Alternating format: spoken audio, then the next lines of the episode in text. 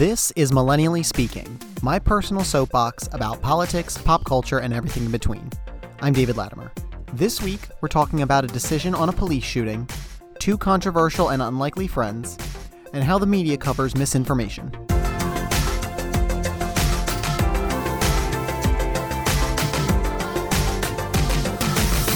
But first, what I'd like to talk about is this police shooting that people have been talking about. The decision was made, and this is about the Amber Guyger case. So, Amber Guyger is a, or was a Dallas police officer who shot a unarmed and completely unprovoked uh, black man in his own apartment. Uh, his name was Botham Jean, and she shot him believing that he was an intruder in her own apartment. So I'm not really clear or understanding how this all went down, but basically the story is is that she was working a shift as a police officer and she'd been working something like 16 hours, something really really ridiculous. And when she got to her apartment complex, she parked on the wrong floor. So already she's tired and confused, so she's parking on the wrong floor. She parked on the fourth floor, I believe, and she lives on the third floor. Then she walked into the building and went to what she thought was her apartment. Now the she says the door was open. It was cracked open. So, right off the bat, I'm already thinking even if you're tired, even if you are completely out of it, how do you not notice that if you're coming up to your apartment and your door is cracked, how does that not raise any alarm bells of why is my door open?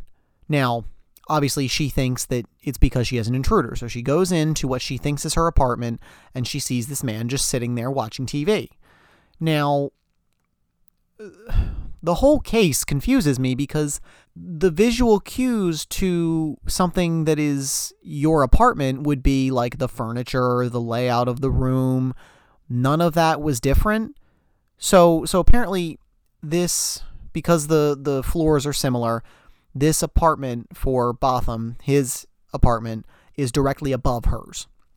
So the the layout of the floor where she thought her apartment was, that would kind of make sense. She would walk directly to the place that she thought was hers, and she went in now thinking that there was an intruder in there. She walks in, she sees him, and supposedly, based on testimony, she gave no verbal warning. She gave no warning shot. She gave no, basically, no call out to who she thought was an intruder and just shot him.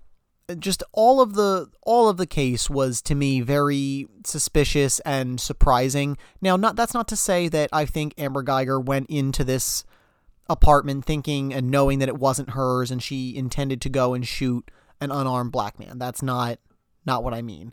But how she could just misinterpret all of that. Now, granted, I'm sure all of this happened really quickly. I'm sure this was all, you know, within, you know, a minute or less that this all went down, but I'm just so confused how she could have gotten so confused. How was she so lost in her own apartment building? And uh, the the trial happened, and the the jury came to a verdict relatively quickly, and they found her guilty of murder. Uh, she, I think she would have wanted something like involuntary manslaughter or something that would have brought a lower sentence, but the sentencing guidelines for her were a minimum of five years and a maximum of 99 years in prison. And the prospects of that were obviously terrible. Now, one of the things that I don't like is that in the media, when this was covered, that she was found guilty and they were looking at a sentence, really the thing that the media was focusing on was that 99 year number. No one is going to get the 99 years maximum. That's not how sentencing generally works. You know, the mandatory minimums are something that we, you know, we need reform on in terms of, you know, drug sentences and things like that in terms of minimums, but maximum sentences are a completely separate issue that, you know, most people will never see the those maximum sentences like that unless it's a particularly heinous crime. So, the fixating on that 99 number, I think, was really from the outset, it made the actual sentence seem really light, which ended up being 10 years. And I have some mixed feelings on that. Obviously, I think she she deserves some sort of some form of punishment, and 10 years is definitely a really good punishment. Um, most likely, I would assume she's going to end up getting out early on good behavior because she is a police officer, or she was a police officer. So I don't see her committing any kind of, you know, terrible things in prison or doing anything in prison that would prevent her from getting out early. But, you know, should she have stayed even longer potentially? I I don't know. I you know, it was I think in the end accidental murder. She obviously murdered this man who had no reason to be murdered. He was just sitting in his own home and of course this brings up more issues of the Black Lives Matter movement of, you know, black people can just be shot anywhere, including just sitting in their own home, doing absolutely nothing wrong, but, you know, sitting in their own place. And the the assumption that they're, you know, doing something wrong was that an implicit bias on Amber Guyger's part. Was she, you know, not to assume things about her, but if it had been a white person, would she have fired off the shot as quickly? Is her police training, just, did that maybe um, give her more leeway to do these kinds of things, or did it give her more quick reaction? Uh, I don't know. The definitely during the trial there were talks about the police department and why was she working so long? Why was she working that big long shift? And and how could she have gotten so tired from her job that you know coming home like that would confuse her so much? So obviously there's that as the as the worry. Plus there was also at the end when she was sentenced and when the verdict came out and all of that, you know, uh, I believe it was Botham's brother actually approached her and gave her a hug and said like I, I wish you no ill will. I forgive you. And that also led into another discussion of do african americans and do do they feel like they have to apologize and give more forgiveness and grace when this kind of situation happens and obviously i can't i can't speak to that i can't speak to the the outcomes of this and whether that should have happened or not. You want to take things on a case by case basis. Obviously, you know, some people would feel like no, she she murdered him for no reason, and I don't forgive her. But others, that's a, a, a forgiveness. That's grace, and that's his decision. I don't think it's right to paint everybody with the same broad stroke and say that you know, if because he's black, he shouldn't have forgiven this officer, or, or because he, you know, there's so much attention on this case that he should be speaking for the black community rather than as a person and, and personally. And I don't think that's right. You know, if he felt that forgiveness was the right thing to do, that's on him. And I think it's a it's a very powerful thing what happened, but also a very controversial thing, clearly. So it's a tough situation. It was a very, very tough case. And obviously I feel for their family and I feel for Amber Guyger obviously, because I'm sure she did not mean to commit this crime. She this was not a premeditated murder. She was not trying to kill somebody who was just sitting in their own home. So, and to end a career like this of, you know, just being tired and, and you end up murdering someone, you know, without any intentions of it. And it's just a terrible thing, but you know, in the end, we'll see. We'll see what this does in terms of reform, maybe in the Dallas Police Department, or just in how we we think about these kinds of things. We'll be right back. Hey, did you know that Millennially Speaking is actually on Instagram? Check us out at millennially underscore speaking. We have all kinds of updates on there videos and photos and previews for episodes and all kinds of stuff. So check us out. We're back, and what I'd like to talk about next is something more pop culture, but also a little politics. Um, this was something that happened last week, and it was at a, I believe it was a Panthers and Cowboys game, if I'm not mistaken um, there were two people who were in the crowd who were some pretty unlikely friends, and it was Ellen DeGeneres and President George W. Bush. And the when they cut over to them, you could see they were sort of talking back and forth, and they were sharing a laugh or or whatever. And there's been some controversy over that. So some people were talking to Ellen. People tweeted at Ellen saying that you know he is not an ally to your community as a as a gay woman that he had lots of policies that were anti-LGBT and how could you be kind to a person like that? And how could you be a friend or even sit with him that basically she's she's not representing her own community very well by doing that. And she actually came out on her talk show and, and discussed it and said, you know, her her whole thing on her show that a lot of people really admire about her is that she's very kind.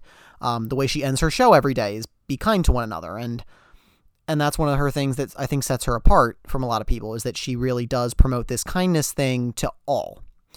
And that's what she basically said. She said, "When I say that, I mean everyone. You know, be kind to everyone." And she says, while we may disagree on things, she misses a time when we could legitimately disagree on things, fundamental things, really, and be civil and kind to each other. And I think definitely that's something that we've lost. I can understand from certain people's perspective why she shouldn't. Obviously, the the the gay rights things is definitely one of the things that like somebody like Ellen may not support and may not, you know, want to be friends with him because of that. I don't know if his views have evolved at all really because we haven't really spoken. There haven't really been like an interview with with George W. Bush since he left. Um, he's talked a few times, but no real in depth like, what do you feel about you know this kind of policy or whatever. So we haven't really talked about that, and obviously there's other things that George W. Bush did during his presidency that I could see people not really supporting. You know, there's the NSA collection of data. There's things like waterboarding and other people have called him a war criminal because of sort of the things that we've done that have broken Geneva Convention and things that are seen as not okay and bombing terrorist families and things like that. Things that Trump has suggested, but as far as we know has not done. But you know, those are those are crimes and and things that we've done or that he did during his administration that yeah, they're illegal or maybe we don't approve of them anymore. And yeah, I could see why people don't like that. However, I feel like we've gotten to this place, and and it's part of my thesis that eventually, when um, we look on this years in advance or, or years in the future as to why Trump became president, I think part of it was this sort of political incivility that I think liberals need to understand that the reason we got to where we are now is because political incivility happened on the other side. So I believe Trump came from a place of the Tea Party, if anybody remembers when the Tea Party started. And this idea that sort of middle America and, and conservatives felt very underrepresented and they felt like Democrat elites and liberals were crapping on them, basically, that they were treating them like they were irrelevant and didn't matter and their opinions didn't matter. You know, things that Democrats said, like calling them flyover country and uh, that they were uneducated or that they were hillbillies or rednecks or whatever it was, things that basically just delegitimize them, basically just uh, not just as voters, but like as people. And I think people felt really, um, you know, disempowered and felt like, really, why, you know, you know, why would I want to support a, a party that thinks of, you know, so little of me? Uh, and I think that's why the Tea Party sort of emerged and became this thing that, you know, the end result was Trump. Whether you know the Tea Party wasn't mentioned at that point, the the sort of phrase Tea Party has sort of died out. But I think that was the natural end point was a president that represented those people. And I think he really did represent those people, the sort of frustrations that people had.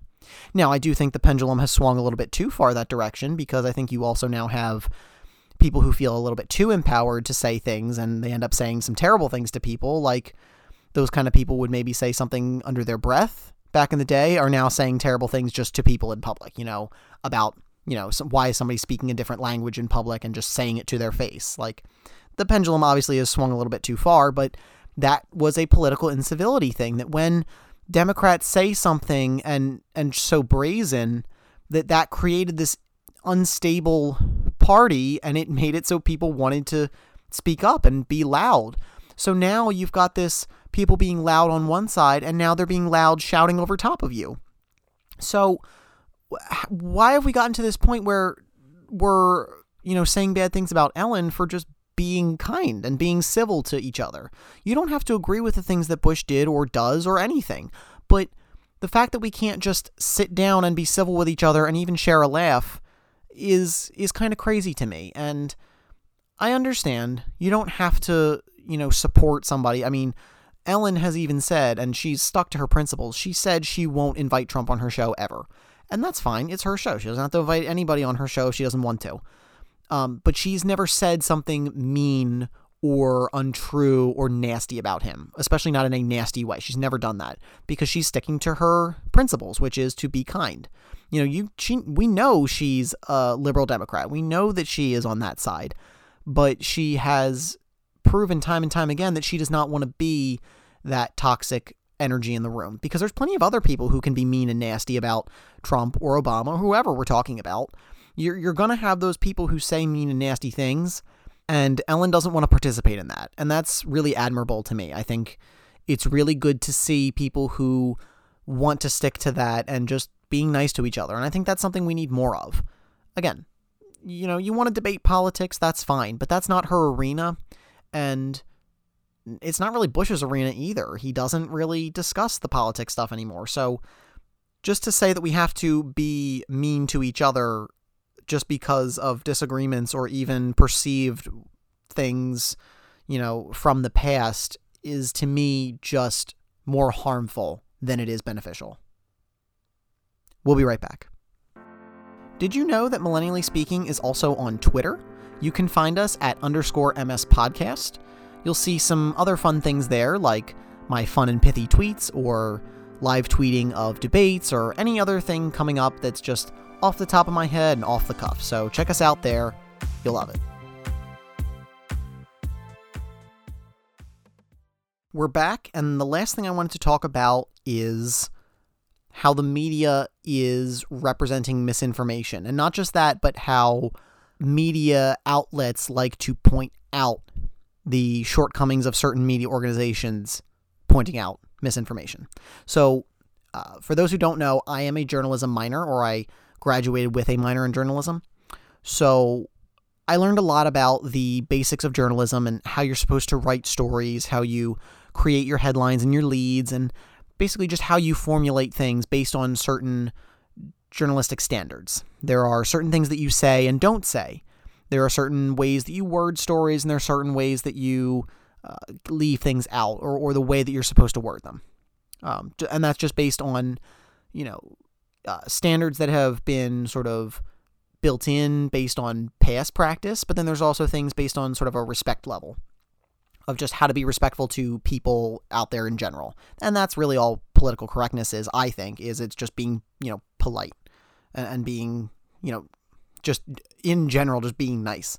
But uh, one of the things that bothers me is I see this all the time. In the era of Trump, there are times when he says things that are misleading or that are false or whatever. And and not to say that Trump's the only person that's done this. There are definitely all presidents say things that are untrue, but there have been more exaggerations and lies from Trump than in the past. So, one of the things that I see a lot is I see media organizations or people who cover media organizations calling out other media organizations for how they formulated a headline or how they reported on what Trump has said. And they'll say that, you know, Trump said this thing and this media organization failed to call him out on it. And it's kind of an unfair thing to say because most of the time when I see that, it's not that they failed to point out misinformation or falsehoods, it's that they didn't use strong enough language, I think. And what what's the standard there then? What how do you want them to call it out and what language do you want them to use you know there's certain things that you say in journalism there's certain things that you don't say and i think it's it's wrong for people who don't understand journalism or have never been a writer to sort of you know try to make their own standards there. Because one of the other things that i've noticed a lot is you'll get when there's these really big high profile cases of you know, like a Harvey Weinstein, where they allegedly rape somebody or somebody comes forward with an accusation of rape and the news organizations, the news outlets say that it was allegedly raped or an accuser comes forward or using language like that. And you get people who criticize the media organizations and say, you know, when they use that language, it's the media not believing victims and it's using that term it it means that we don't believe women and we don't think that they're what they're saying is credible. And that's not true. That's using the correct legal language. You know, the, the standards with journalism is that, you know, it's still innocent and proven until proven guilty. That's a, a, a legal standard, but that also comes to journalism is you can't putting in language that would say that Weinstein did this certain thing just without saying that he was actually, you know, convicted of a certain thing. That's to say that you're putting your own bias in there in saying news organizations are not the ones that are supposed to be believing women. It's people. It's the jury. It's not about what the news organization thinks. I don't want my news organization to have an opinion, really. That's what op eds and editorials are for. You know, having opinion is not for the reporters. The reporters are the ones who are supposed to just come forward with all the facts. So when news organizations say allegedly or accuser or things like that, that's just using correct legal language and correct journalistic language. So going back to Trump, you know, Media Matters is one of them. Media Matters is a they're perceived as more liberal, but I would say and they are. They're they're definitely more left-leaning because they definitely call out outlets like Fox News and and things like that a lot more. Um, but they're just they're pointing out misinformation and people in the news who are not reporting facts correctly. And I see a lot from them where they say that you know the New York Times or that Fox News or whatever are not reporting things or, or not calling out Trump's lies strongly enough, or they didn't call him out, period. And they should know better because they're ones that cover the media. They're ones that understand, or should at least understand, how journalism is supposed to work. So you would think, you know, maybe they're, I think they're being a little bit too strong, or they're being maybe a little bit too. I think they're being unfair. I think they're being a little bit too forceful in terms of what the standard is or or what exactly they're supposed to be saying. If you want to be a media organization and you want to call somebody out and say that they are, you know, this is a victim of Harvey Weinstein rather than uh, a Weinstein accuser, that's on you. But that's not going to change the fact that it's an accusation made that needs to be settled in a court of law. Not, you know, whether you believe them or not, that's on a personal level, not on a legal level. It's not about whether the news organization believes you, and it shouldn't be about that. And the same goes for Trump and anything that Trump ever says. If you want to believe what he says, or if you want to, you know, re- refute the things that he says, that's for fact checkers to do. And they're doing that. They are doing that. If something is misleading or something is said, there are plenty of news organizations that are calling it out.